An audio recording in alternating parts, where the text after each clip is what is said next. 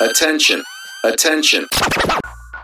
Welcome to the Million Dollar Filipino Freelancer Podcast, where we break the myth that Pinoy contractors mean cheap rates.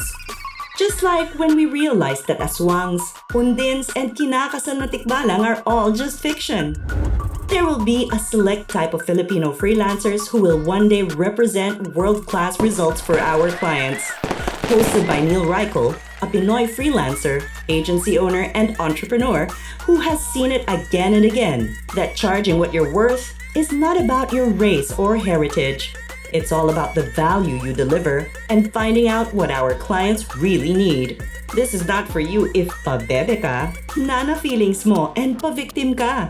If you want to know the working strategies on how not to be purita and position yourself during conversations where you don't need to explain what you charge, then we invite you to subscribe and watch out for our weekly episodes. Follow Neil Reichel on Facebook and Instagram. Always remember, being purita is a choice, but only if you don't make business sense. Oh, let's start. Let's go.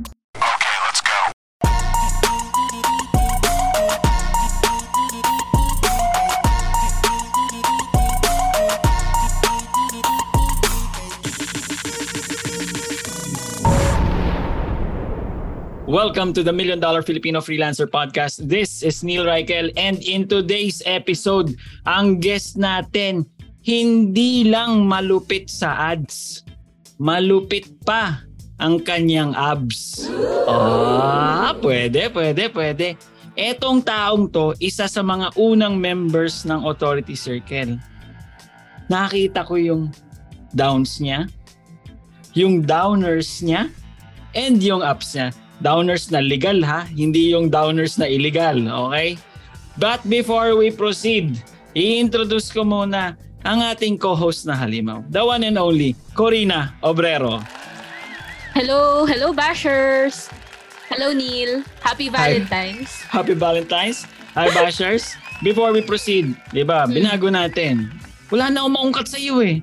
Wala na Okay. maungkat. Trivia. Trivia okay, na lang. trivia. Mahilig ako dati sa sapatos. As in noon-noon pa, walang kapira-pira, mahilig ako sa sapatos. Ang go-to ko na sapatos ay Adidas. Kasi noon, Mhm. may pabrika pa ng Adidas sa Pilipinas. Maporma ka na, Mm. mura pa. 'Di ba?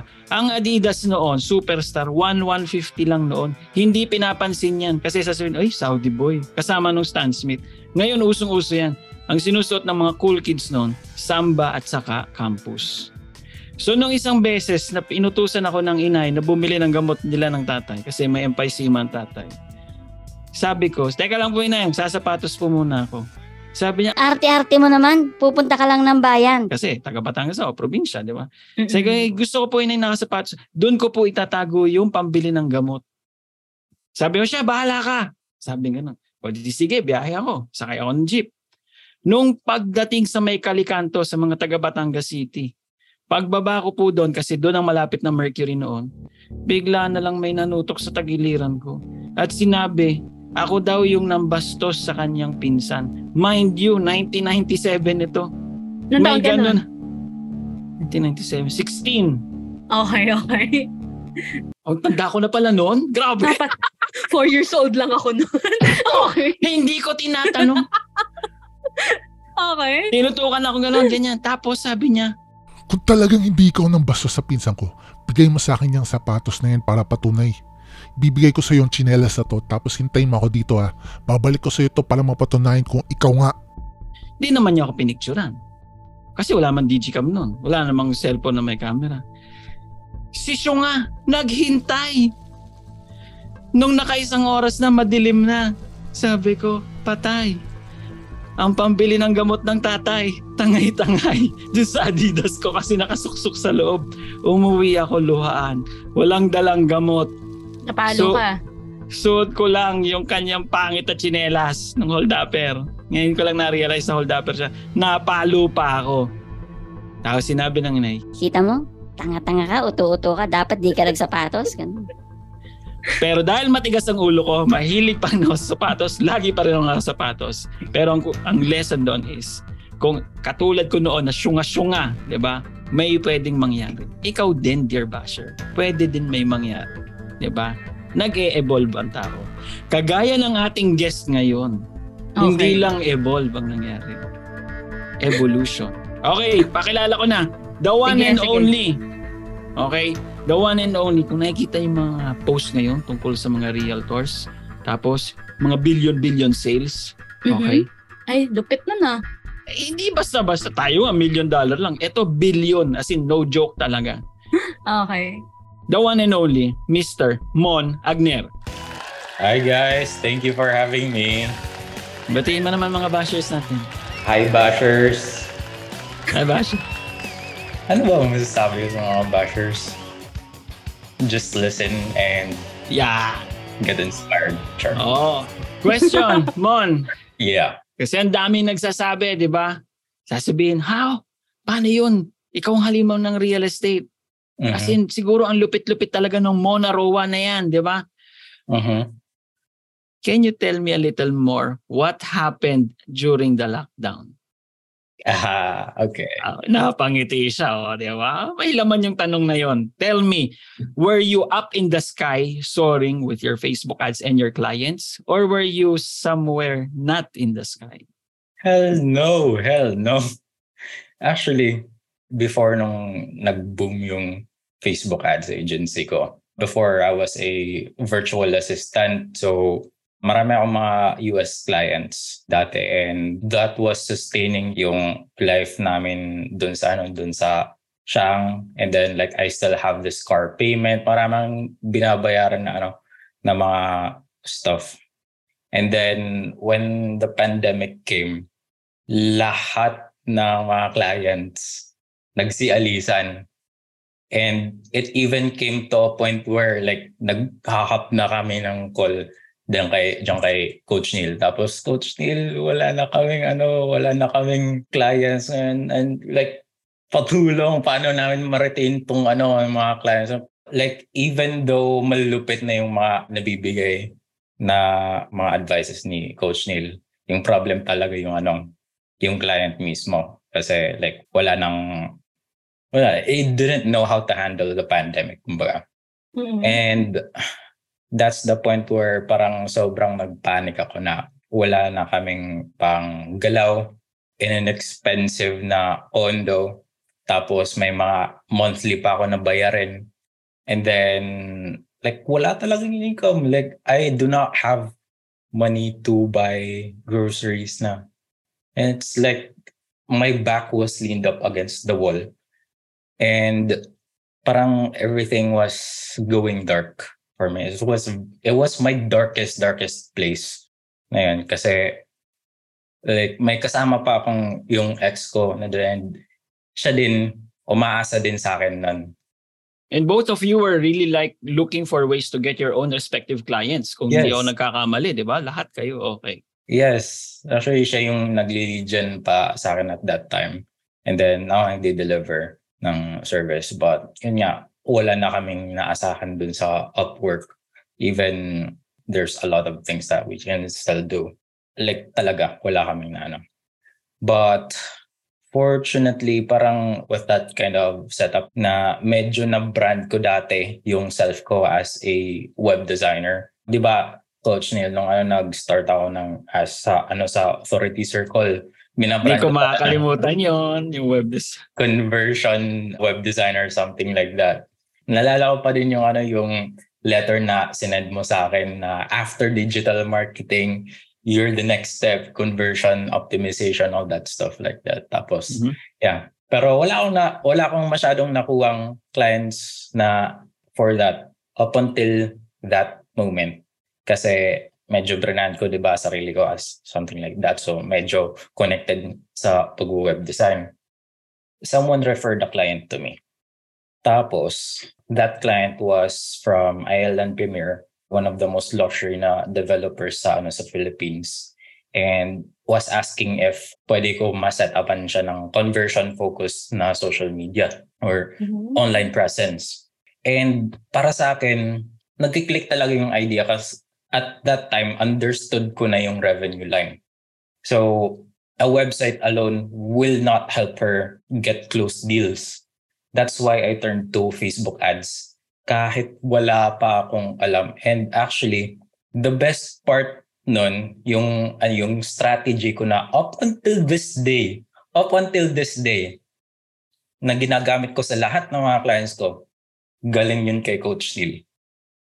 Nung, nung nilayout mo yung ano, nung yung step by step na process na ito gagawin mo, ito gagawin mo. Mind you guys, hindi Facebook ads expert si Coach Neil. But the fact na understand mo, the fact na understand mo yung revenue line and like the basics of how Facebook ads work, parang the like binigay na yung roadmap sa akin. All the things na I have to do na lang is to find the ano the specifics kung, kung paano ko siya maano ma-apply. And walang other resources nun. Puro YouTube, Google lang. I made it work. And in just one week with that client, nakapag-generate kami ng 12 ready to buy na mga leads. Teka, bago ako maihiya dito sa kiliga, bago ka magtanong ko rin na, kasi syempre kilig na kilig ako. Tama, kita mo, taba ng ego ko ngayon. Parang nakapropan yung utak ko ngayon. No? May, ta- may tataba pa pala yung ego mo. Naka, nakapigro to ngayon. Okay. Ganito, sige nga, kung totoo nga, ano yung Oh. step by step nga na ginagawa mo nga, Aber, para naman yung mga basher natin na dudero, dudera, di ba? Maniwala sila. Okay. All right. So, naalala ko, like sa course ko sa Ninja Real Estate, I started calling this the landing page method. So, first, we'll, ano, we'll create a landing page. So, tapos lahat ng mga, ano, mga previous buyers, ipapapunta doon sa landing page. Now, this landing page will have a Facebook pixel. So, yung Facebook pixel magko-connect na, magkukunin yung lahat ng mga data ng ano ng mga previous buyers dun sa landing page na yon. And then yung ano yung yung audience na na-collect ni Facebook page gagawin na lang ng lookalike audience. And that lookalike audience yun na yung gagawin na ano main targeting audience. And that's what resulted. And that's the main ano the main na method which resulted to us hitting 3 billion sales. Ako sa kilig! Sobrang simple, di ba? Sobrang simple. Di ba? Wala na, tapos na interview. Uh, goodbye. Thank you guys for listening. Yon! Congratulations! You have survived another episode. Corina, anong tanong mo?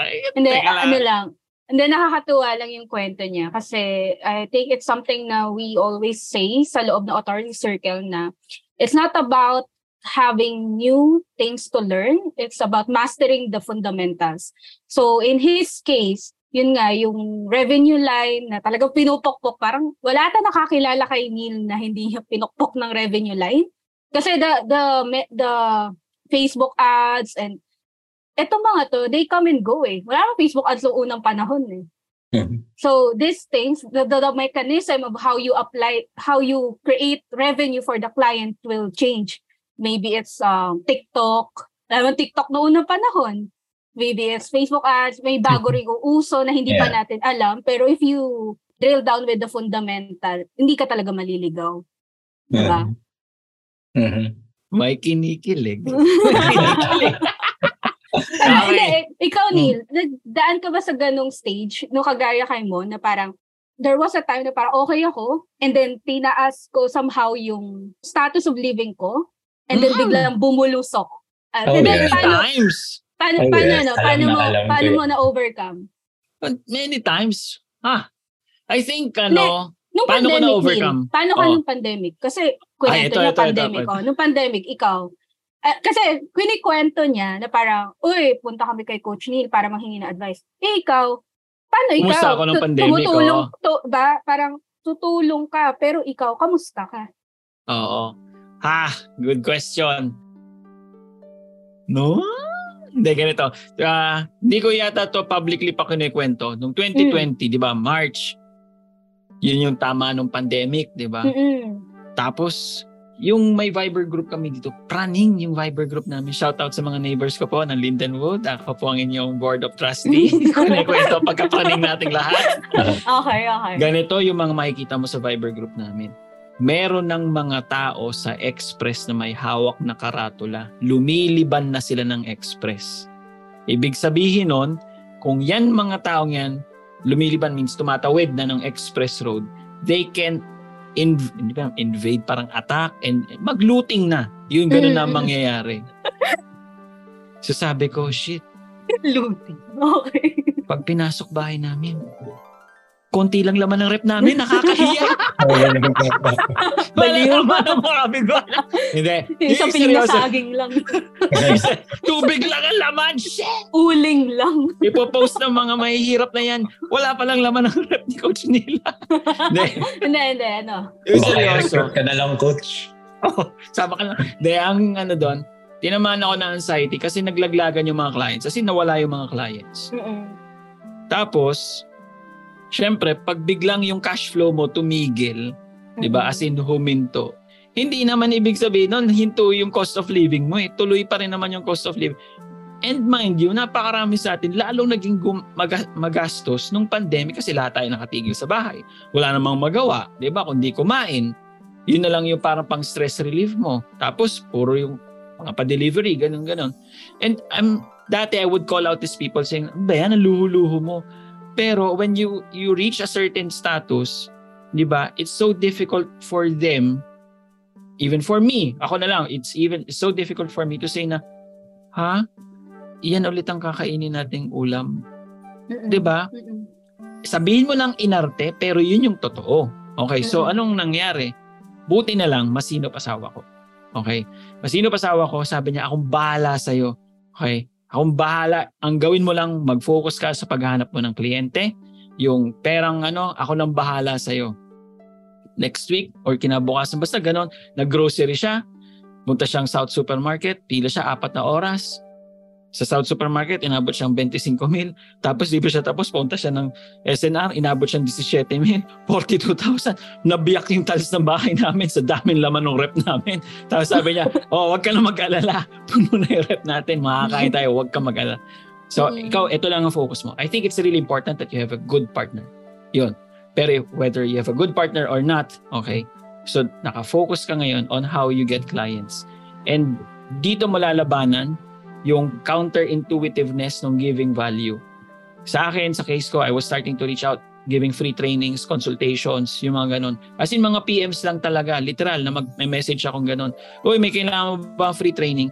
Kasi bakit, sa panahon na yun, parang, kang- parang may GAGO ka ba? Magbibigay ka pang free training? Eh, gipit na gipit na nga lahat. Mm-mm. And I think th- at this time, people did not have as much disposable income or willingness to spend, Mm-mm. but they knew that they needed to spend, so there was a higher demand for trust. Okay. Yun siya. So in order for me to spend money on you, okay, generate trust first. Dito talaga pumasok yung sino yung know, like, and trust mo nung time na yun sa alam ko, ha? Mm-mm. Doon ako nag-start na, uy, pwede to. And if I'm not mistaken, isa sa mga kliyente ko noon, si Dan Wardrope. And sabi ko, simple lang ganito. Gusto mo bumenta ng mas marami pa ng course mo? Sabi Hmm. niya, oo naman, sinong may ayaw? Sabi ko, sige, ako magbebenta para sa'yo. Hingi lang ako sa yung advance commission. Mm-mm. Di ba pag commission-based, ang automatic inisip, ay teka, makabenta muna. Sabi ko, Ah, hindi, hingi mo ng advance sales. commission.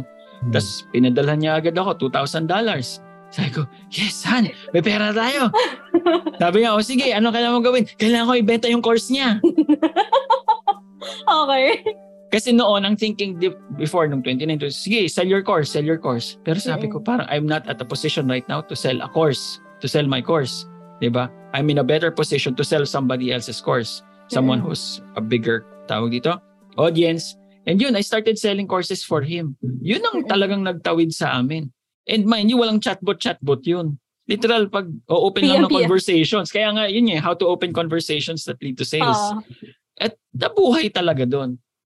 And then yun nga, yung transition. Parang yung nakabenta ka ginag... naman. Nakabenta, oo. Siyempre, gutom Saan? ka eh. gutom ka eh. Kailangan bumenta. Totoo yun, no? Diba? Oo, basta your bank is against the wall, parang doon Oo. ka nagkakaroon ng mas maraming ideas. If I'm not mistaken, Mon, ang sitwasyon mo pa nga nun, kailangan mo lang umuwi. Oo. Tapos binawi mo, hindi kayo tumuloy ng pag-uwi. Hindi ko alam kung yun ang tamang ano ba, situation mo noon. Well, talagang nagtatry kami umuwi noon kaso yung ano restrictions lang na di pa pwede lumipad. Oo.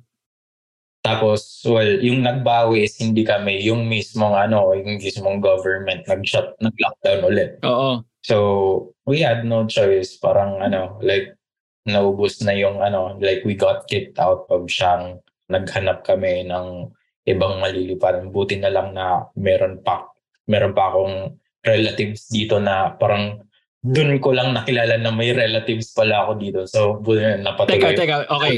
Kagaya nun, di ba? Mm. Pag gutom ka, pag kailangan mo, may mga Hanapin mo. nangyayari. Di ba? Yeah. Paano mo nahanap tong kamag-anak na to? like I asked help for ano for everyone like parents, mom, Mm. dad, like ano may may mga kilala ba tayo dito na pwede ako like I started imagining a voice on how to survive na lang. Mm-mm. Diba? Things you Oo. will not normally do. Kung hindi Oo. ka gipet, kung hindi ka gutom, Oo. kung hindi ka, alam mo yun, nandun sa sitwasyon na yun. Mhm. And yun ang Okay. madalas nakakalimutan natin, di ba? Pag medyo nakakatikim na tayo, nakakain na tayo, Mm. feeling busog-busog na, hayahay na. Pero dapat gutom ka pa rin for your ambition. Yung next level, Mm. nung una was survival, ngayon ambition naman ngayon. At tingin ko wala namang masama doon. Yeah. di ba? Mon, ito yung tanong ko, Oh. okay? How do you get in front of all this na malulupit na clients? Kasi let's say, the first one was someone referred you to this Mm-mm. client. Let's call it fate. Let's call it luck. Let's call it hindi, talagang nagtugma-tugma kasi previous nun I was Mm. branding myself as a conversion specialist, 'di ba? So somehow na-refer ka nun.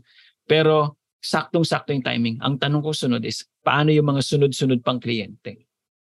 Yung mga sunod-sunod na kliyente, ito yung ano, ito yung pinaka ginawa ko after that first client. Every single day, ngayon parang ano, parang this is a part of my to-do list every single day. Nasa ano, nasa, meron kasi akong structure na activities na money now, money, money soon, and then money later. So itong mga stuff ko, it's under the money soon money soon na category. So I call this the PCF method. So post, connect, follow up. And then yun every single day ginagawa ko. So kahit kahit mga ano in progress pa lang na mga ano na mga stuff na ginagawa ko sa campaign. Hey, I'm I just published this new ads. Kahit wala pang result na yan, I just published this new campaign and it's getting this amount of leads. Pinost ko na kagad yun.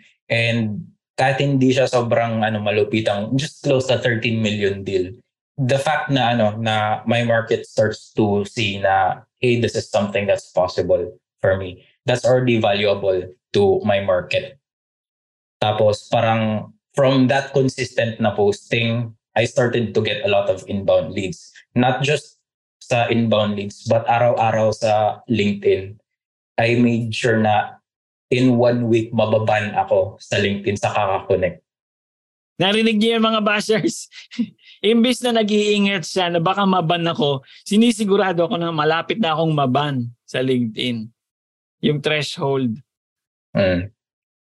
And yun, like follow up kasi just from those two, from just from doing doing those two, I started to get mga ano mga two to three DCs every single day.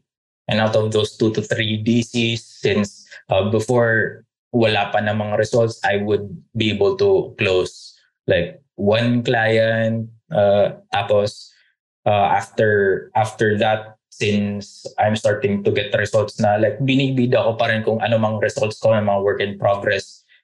Every single day, basta I just have to post one thing on my wall just to make sure na ano I'm alive. Kung baga, Mhm. sa, ano, sa client ko. Oo. Totoo. Okay. Ang And, is, oh, sige, go. and like somehow yung pagpo-posting, it's one way of following up sa mga clients ko. Kasi nag, nagsuscroll-scroll din sila. And it's Mm-mm. just passive way na ano na follow up.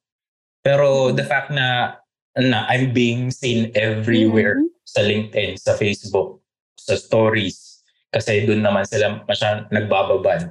And they Mhm. start to get to see, oy, may benta na. Oy, may mga leads sila na ganito. Oy, may site trip, may site tripping na. Mm-mm. And then eventually parang like that's just additional passive follow-up na after like let's say for example three weeks mga or months ago hindi sila nag-go. Ngayon, they're now my close clients. Just because of It's your content doing the follow-up, di ba? Yes. Oh. Trojan Horse Follow-Up System by Mon Yeah. Agner. Ah, Ay, nagustuhan ko yun ah, yung kwento niya. Kasi sabi mo nga parang, yung first client, parang somehow, mapapaisip ka, ano ba to, chamba lang to, referral lang to. Pero yung ginawa niya, hindi niya pinabaya maging chamba lang yun. The Yeah. first client was a proof that it's possible for him to earn from Mm. that.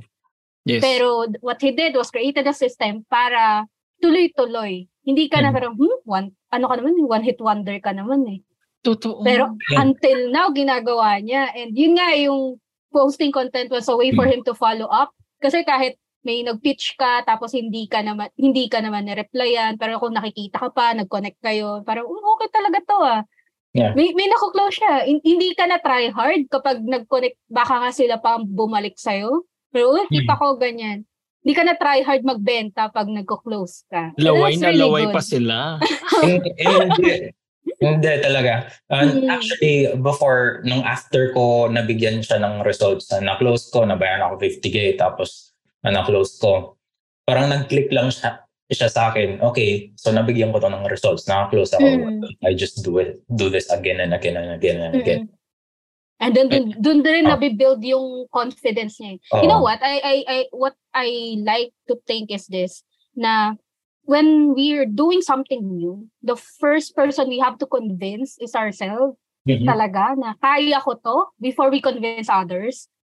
'Di ba? Mhm. And the way you convince yourself is you, you build the habit talaga na, uy, okay to ah. May client na naman ako, may nagawa na naman ako results. And then people will see it. Na parang, uy, sila na yung magsasabi na, uy, lupit nito ah.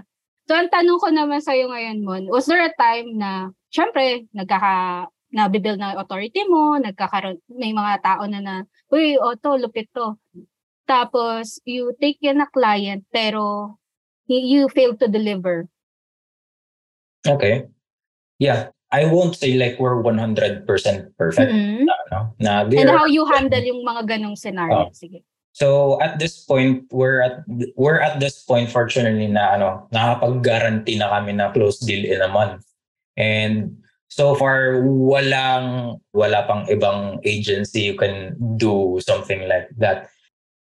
But I just go back to yung lesson ni ni John which is shinare ni Coach Neil na what if ano what if hindi mabigyan ng result Uh, Ang Mhm. dami pang iniisip nun ni ano ni Coach Neil dati like uh, what will what the fuck will happen pag ganito Mm. ganyan.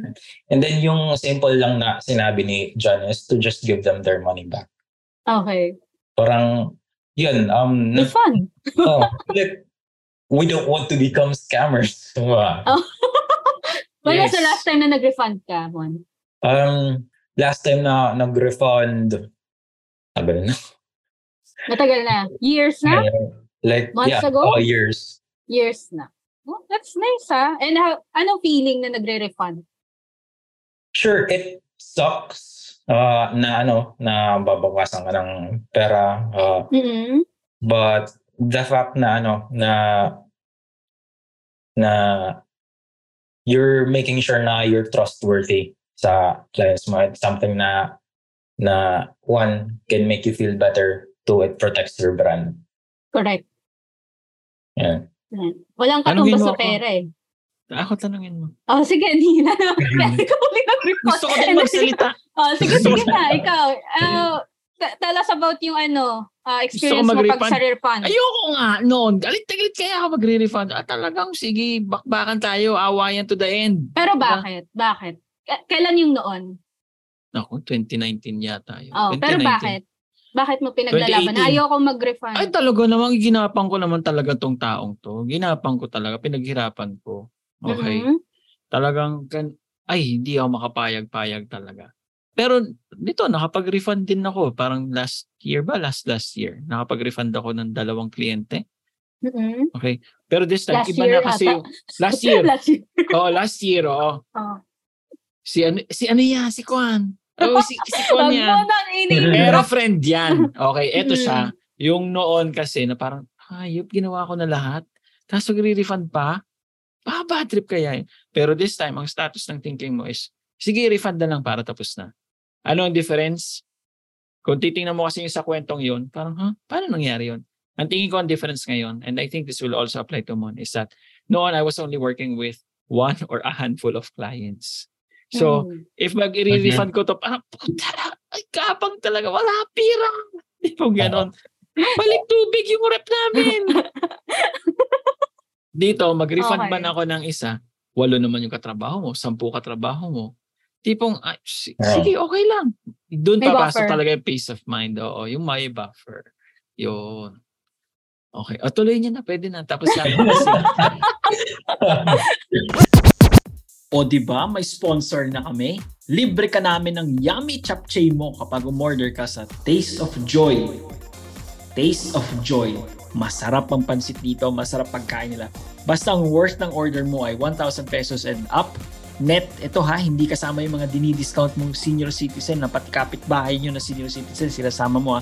Net, 1,000 pesos and up. Meron kang libreng chapchae. Sagot na namin ang chapchae mo. All you have to do is go to the Instagram account nila, tasteofjoy.ph para umorder. Doon ka lang o-order and basta umabot ng 1,000 pesos ang order mo. Net ha? Net. Lilibre ka namin ng yummy yummy chapchae. Mapapa Arasa. ka sa sarap. Let's go!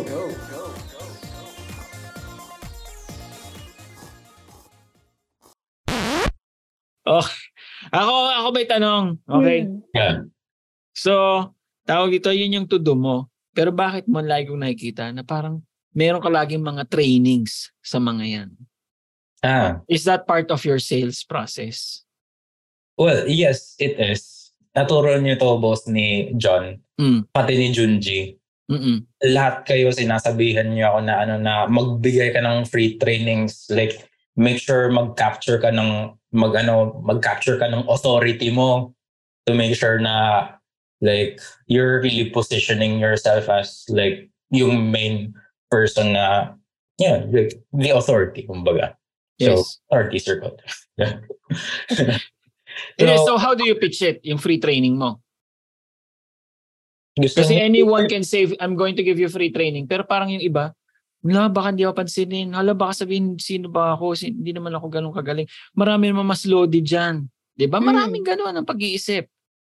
Well, honestly, wala akong inisip na ano, na ganun na mas marami naman ano, ah, mas magaling sa akin kasi wala, Char. Sa pasusin kita. Okay. Pero parang honestly, it's convenient din sa akin na talagang wala kasing ibang Facebook ads for real estate na authority besides me and you know who. Mm. And nothing Ah. wrong. Oh, yes, Ah. nothing wrong. Ah, So parang like may blue ocean kami. mm with that and just being able and well may results naman ako to back up like kung ano yung value na mapoprovide ko why the heck would they say no to a free training na validated na yung offer validated na yung results mm. and then like once ginagawa once ginagawa ko na yun like hell, I just get invite like parang networking hack Yes. Mm. And just because of that, I'm able to close actual developers na. Mm-mm. Di ba nagbabago yung level of confidence? Pero batiin ko lang tong kaninang sinabi ni Mon, di ba? Nung sinabi kong, ano, yung sabi ni, there's no one else better than me? Sabi ni Mon kanina. Yung bago ko sinabi yung sapatusin ko siya. Oh, it sounds funny surface level, pero para sa akin, napakahalaga nun. Mm. 'di ba? Hindi ko alam if people are born with it, if people grow with it, if you somehow develop it. I think para sa akin, I think you can develop it as long as you are in the right circle, in the right ta- frame of mind. Tapos some are also born with it. Kung hindi ko alam kung masyadong pagtingin sa kanya ng nanay niya is, wow, champion breed ka. champion. Ikaw, ka. yan, ikaw ba yan? Champion ka. na kahit anong lubog, parang yes, merong at, anxiety attacks pero ano, pero may believe ka pa rin sa sarili mo. And Mm. pa, I think marami sa mga bashers natin, yung kani- yung pinost ko nga yun kahapon eh, yung nanghihinayang sila sa sarili nila. Okay. Mm-mm. Pero doon marami sa atin believe sa sarili. Walang denying about it. Mm. Pero konti lang ang tumataya sa sarili nila. Yung talagang kikilusan nila. Mm. Eh, ikaw, Mon, never ka bang nagkaroon ng time na, hindi, give up na lang. Wala namang mangyayari dito kasi, sige, iba na lang gawin ko. Um, wala naman akong ever na feel na, na wala namang mangyayari kasi I don't know. Nakaposition lang yung ano yung yung business ko ngayon na parang may snowball effect na ano like malaki na yung pinaka snowball ko and if I stop parang ang sayang naman Mm. kasi malakas na yung brand ko. Like I'm working with a lot of developers, a lot of very influential people dito sa market ko.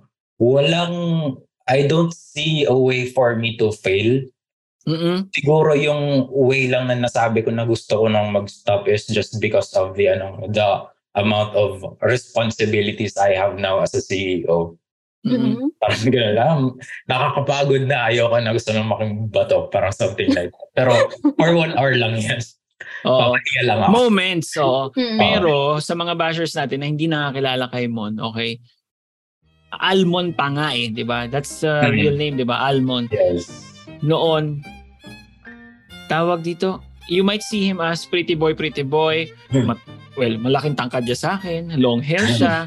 Kumbaga, yung kalakasan ni Borgie Manotok, eto siya. Okay? Okay. Tipo ganon. Yun yung Pinoy pogi, yung ganon ang ano niya, yun yung tawag Kailangan nyo i-describe, no? Kasi podcast tayo. Okay. Sige.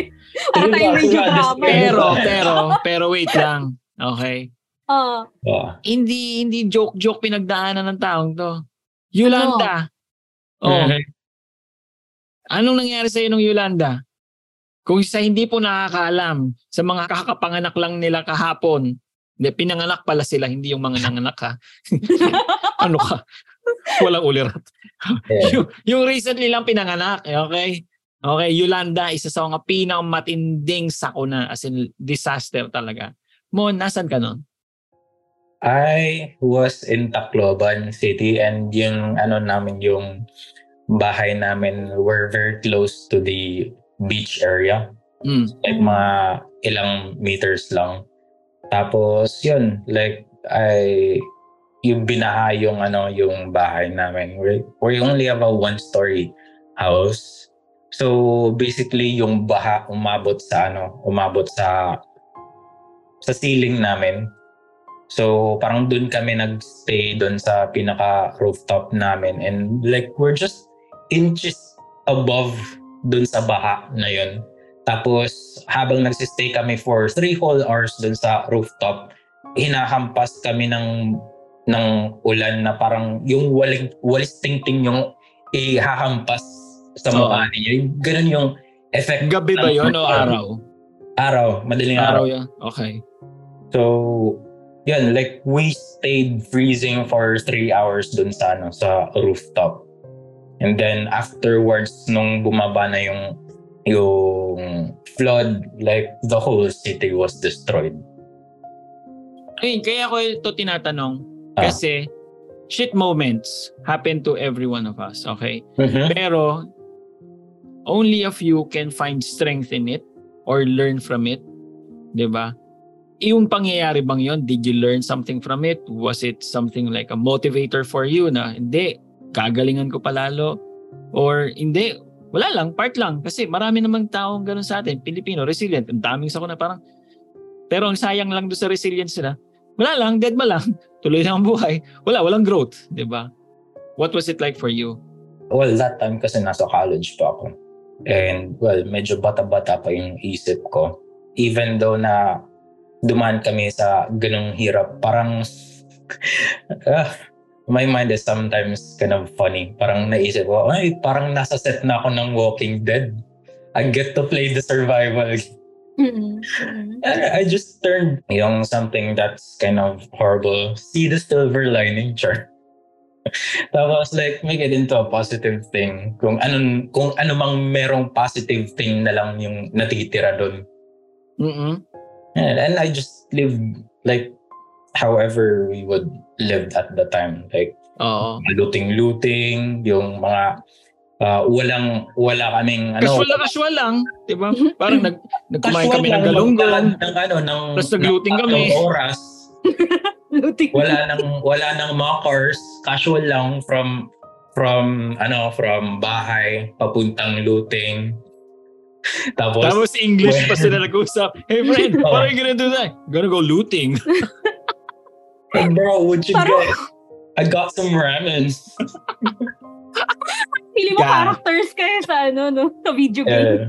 Yeah. yes, Okay. yes. I-pause ko lang ha. Hmm. We make fun of these things. Pero, ayun, again, dami ko pero. Gaano kalakas yung utak?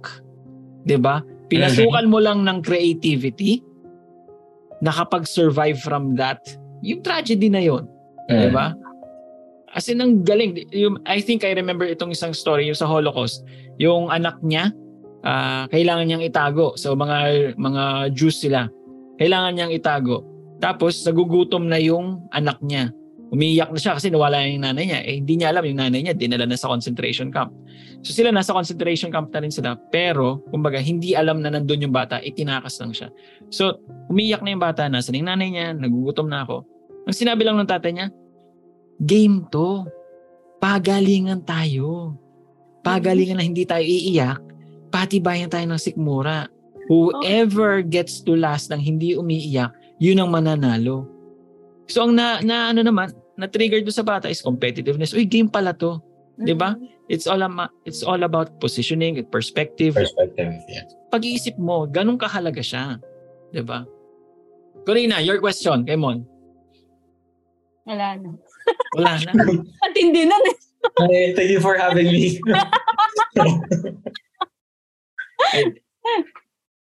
Ako, ito yung question ko Hmm. ngayon. Now that you're in this position mo na, let's say you're riding a wave already. Di ba? Mhm. Like waves, sunod-sunod yung waves. Mhm. How do you protect your mind naman from thinking of the worry part na parang, shit, baka naman for all we know, next month, biglang sad-sad yung mga results ng clients ko. Kasi nangyayari yun sa iba, when they hit a certain success, nag nagsistart naman sila mag-worry na, what if this all goes away? Mm. Like what if di na ako makapag ano, what if di na ako makapag-generate ng ganun results? Like what would I do? Yes. Biglang humirap mag-close ng client ulit for whatever reason. Mm-mm. Mm. Kasi nangyari na eh. 'Di ba? Parang dumaan ka na doon eh.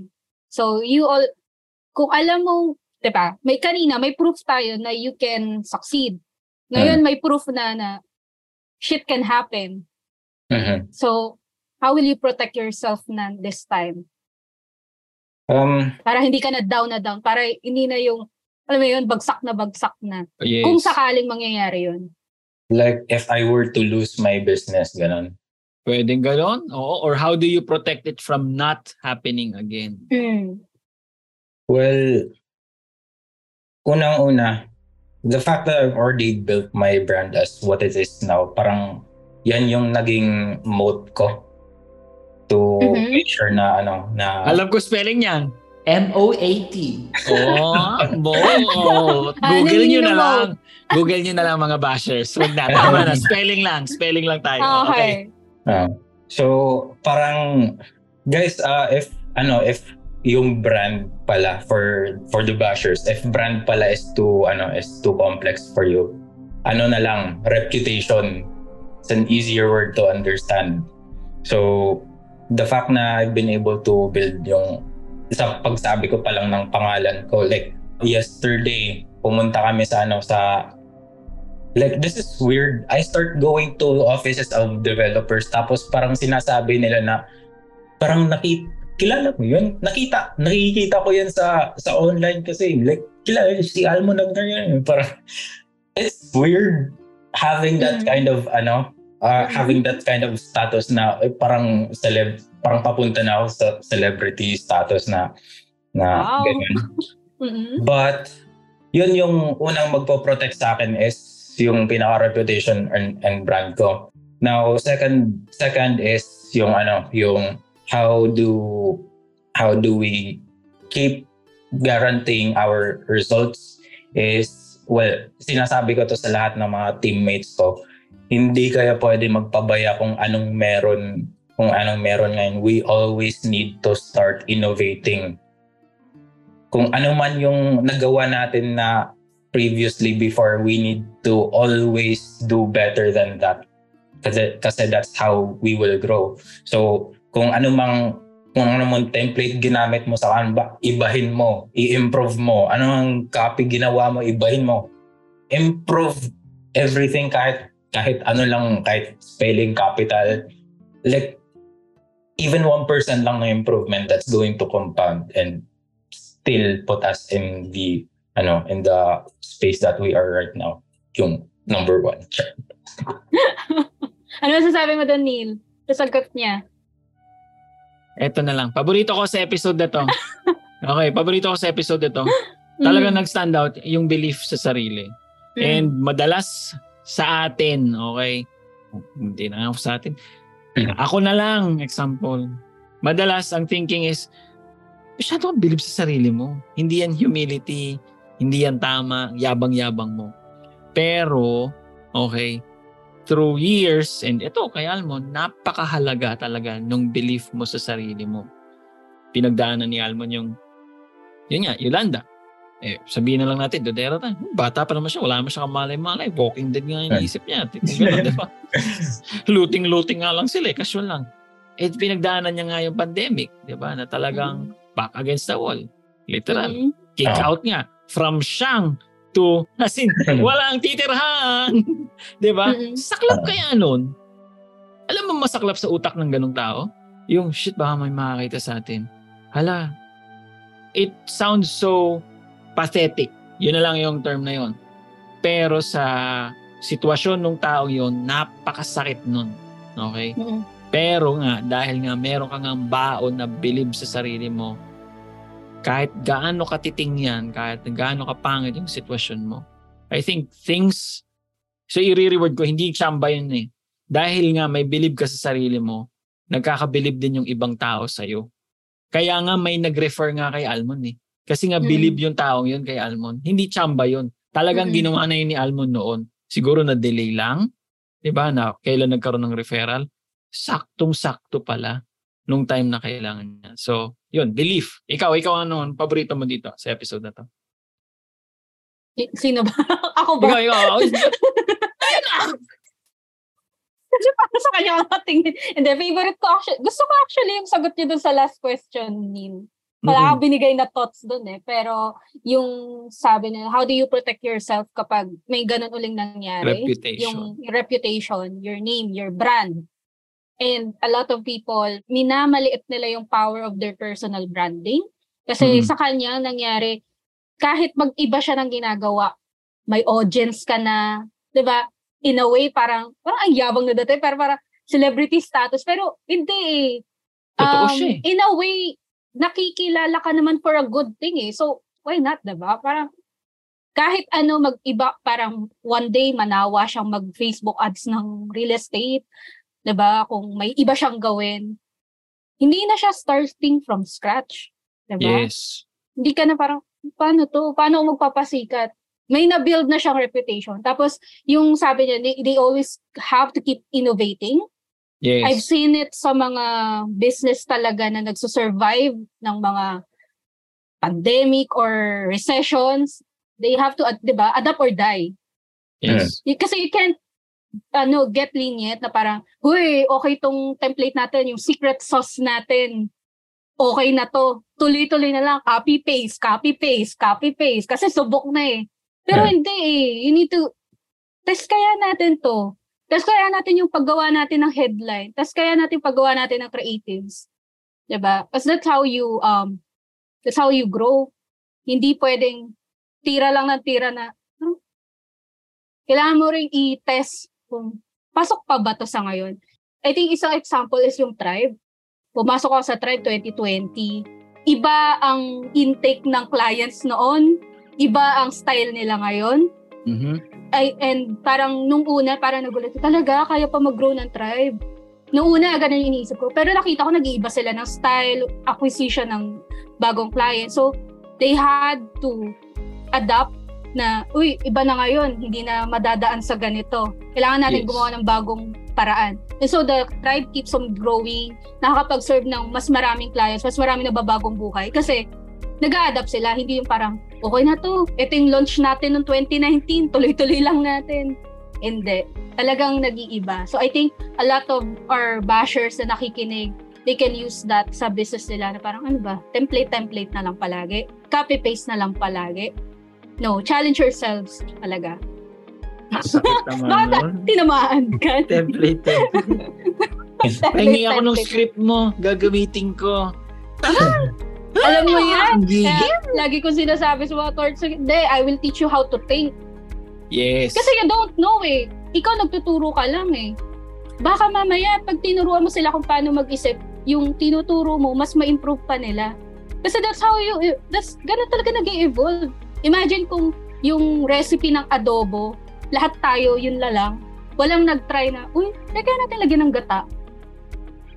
Sa family namin, uy, try kaya natin lagyan ng pinya. And then we we have a lot of variations sa adobo. Kaya nag evolve yung ano, yung recipe. Hindi yung parang, nat- basta Mm. suka, ganitong ml.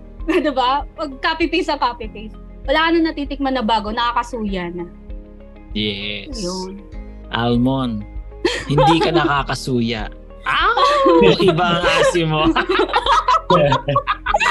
Almond, maraming salamat. Again, for people, okay, ito, two types of bashers natin. Kung ikaw ay developer, nasa real estate business at gusto mo talaga makita yung case study ni Almon, hanapin mo siya sa Facebook. Yun ang easiest, fastest way na tingin ko para sa akin. Huwag kang mahiya. PM mo siya. Okay? Napakinggan kita sa episode ng Million Dollar Filipino Freelancer. Okay? Ngayon naman, gusto mong matuto kay Mon. Paano ba ginawa niya yung agency niya? Paano niya sinet up? I don't think nagtuturo si Mon ngayon. Ayaw niyan. Ayaw. Malagas Pero- niya. Kulitin niyo pa rin siya ng kulitin. Malay mo, mga, mga tatlong daan kayo, pumayag siya. Kung mga tatlong daan kayo. Pero kung mga tatlo lang kayo, ah, sorry na lang. Pero yun, okay? May signature campaign, no? Ay, si, petition! Please! Petition para magturo na Bring si Mo. back the ninjas! Eh, Mon, maraming salamat and Thank you. sobrang proud ako sa'yo. Thank you, thank you, thank you guys. Thank you coach very much. Malaking malaking thank you din sa'yo for changing my life, man. Oh, no. Okay, bye-bye! Wait! Tanong ko lang, batugan ba pera mo? Yung ikaw kayod ng kayod, pero pera mo hindi dumadami. Dumadami man yung 1M mo, magiging 1 million and 60,000. Tapos sasabihin sa'yo ng bangko, wow, you should be thankful. Sabay kaltas pa ng mga taxes sa'yo. If this is you, check mo how we turn 350,000 pesos into 455,000 pesos. Linis na linis in 12 months using the Lebronify method. And kung level up ka talaga, check mo also how we turned 750,000 pesos into 1.5 million pesos in 12 months. Again, linis na linis. Walang surcharge, walang extra charge, walang kung ano-anong hidden charge using the Lebronify method. And again, this is the best version of passive income. This is the best version talaga of how you could turn your tamad, batugan na pera into masipag na mga mala Lebron James na pera. Boom!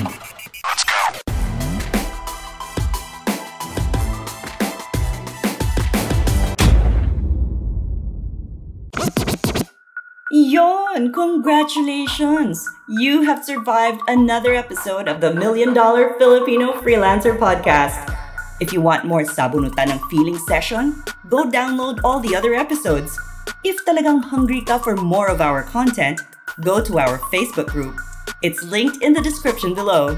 You can also tag us on Facebook and Instagram kung meron kang topics you would like us to discuss. If gusto mo kami shoutout, okay din kami. Adios!